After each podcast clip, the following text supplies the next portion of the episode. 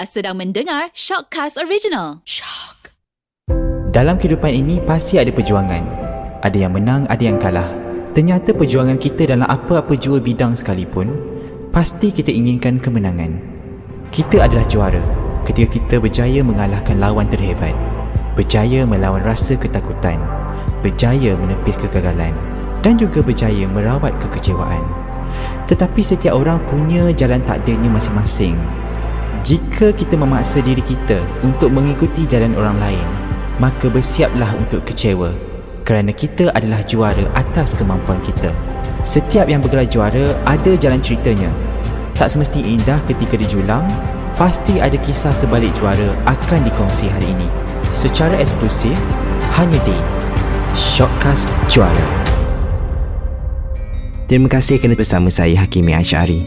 Buat pertama kalinya, edisi pertama Showcase Juara, saya memilih industri muzik untuk kita dengarkan cerita jatuh bangun sang juara. Industri muzik di Malaysia kita lihat berkembang mekar dan rata-rata artis berjaya mulanya di sebuah pertandingan. Ada yang juara dan terus juara dan juga ada yang gagal pada mulanya tapi kini juara di hati masyarakat. Dan saya tak keseorangan hari ini.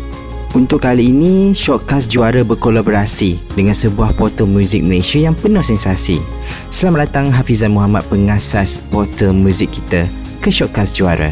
Okay, sama-sama. Terima kasih kerana menjemput untuk collaborate dengan muzik kita untuk podcast Astro Shock ni. Mm-hmm. Okay, kalau kita melihat uh, perspektif juara kan, penting tak muzik tu perlu ada juara?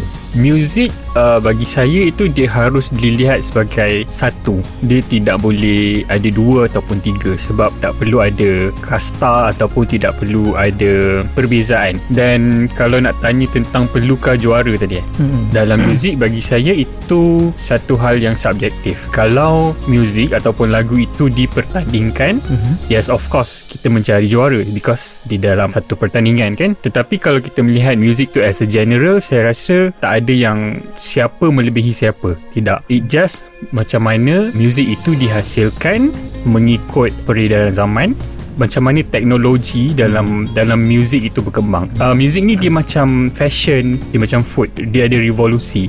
Dia perlu evolve ya. Kalau dulu kita makan uh, tahu sumbat contoh, mm-hmm. it itself dia tahu sumbat. Betul. Tapi sekarang orang dah evolvekan tahu itu dia buat tahu bergedil.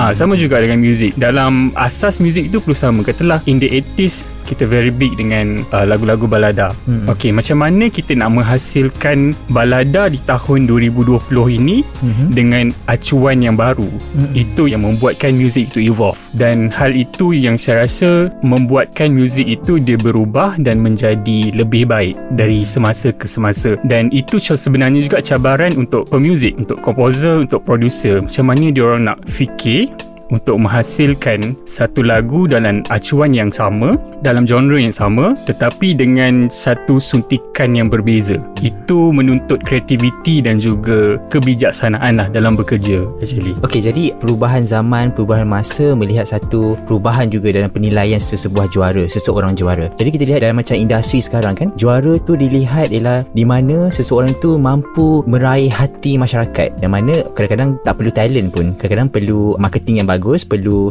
viewers yang bagus dan juga followers yang yang tinggi untuk jadi seorang juara. Apa pandangan Hafizan mengenai perspektif yang baru ini? Bagi saya hal itu dia bergantung pada purpose you menghasilkan produk itu which is music itu ada orang menghasilkan music sebab dia nak kepuasan diri dia which is dia mencari satu benda yang boleh buat diri dia evolve. Tapi cabarannya pula di situ tak mustahil apa yang terhasil itu orang lain boleh faham hmm. so bagi saya berbalik pada soalan itu itu bergantung pada tujuannya. Hmm. you buat untuk jual atau you buat untuk aesthetic value dalam music tu sendiri? Jadi sekarang trend ramai banyak je. Uh, kita nampak pertandingan music yang mana ramai selebriti baru dan selebriti lama join pertandingan dan mesti akan ada pemenang juara dan dan naik juara. Ini biasa berlaku lah di mana-mana kan. Bila kita lihat kalau biasa juara tidak ke depan di luar pertandingan dan naik juara ataupun yang ketiga keempat lebih menonjol di, uh, di luar pertandingan. Jadi penting ke uh, menjadi juara bagi uh, music kita? Uh, situation ni macam ni. Bila you masuk pertandingan it's all about your talent. Orang yang paling berbakat itu akan paling mendapat markah yang sangat tinggi. Tetapi bila you keluar daripada pertandingan it's totally a different story. Sebab bila you keluar daripada pertandingan you kena fikir dia punya platform tu is different. You hebat di pentas tidak bermaksud you akan hebat di luar. Maksud saya dari segi penerimaan orang daripada segi uh,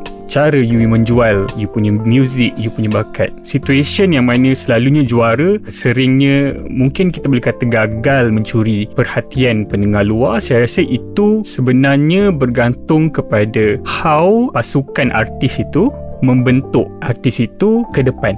Macam mana pihak manajemen seseorang penyanyi yang menang itu kebanyakan yang saya perhatikan salah satu faktornya bagi saya adalah kerana lemahnya pasukan pemasaran dalam menjual bakat mereka. So dekat sini because bila you keluar it's totally a different story. Mana-mana pasukan yang kuat dia punya uh, marketing strategi itu yang akan menonjol. Because after all this is a showbiz. Siapa yang pandai dalam merangka pemasaran dan pandai menjual bakat itu itu yang akan ke depan sebetulnya. Hmm. untuk semua pendengar dan saya nak beritahu kepada anda semua sebenarnya juara ni akan dikelola oleh muzik kita dan akan diinterview sendiri oleh Encik Hafizan. Boleh tak bagi hint sikit siapa pemilihan juara muzik kita? Bagi hint sikit-sikit kepada pendengar of course dia sudah melalui satu fasa kejayaan dan ada fasa kejatuhan dan macam mana kejatuhan itu memberi satu fasa baru untuk mereka bangkit dan terus relevan sehingga hari ini yang masih on demand sehingga hari ini. Itu adalah juara yang sebenar.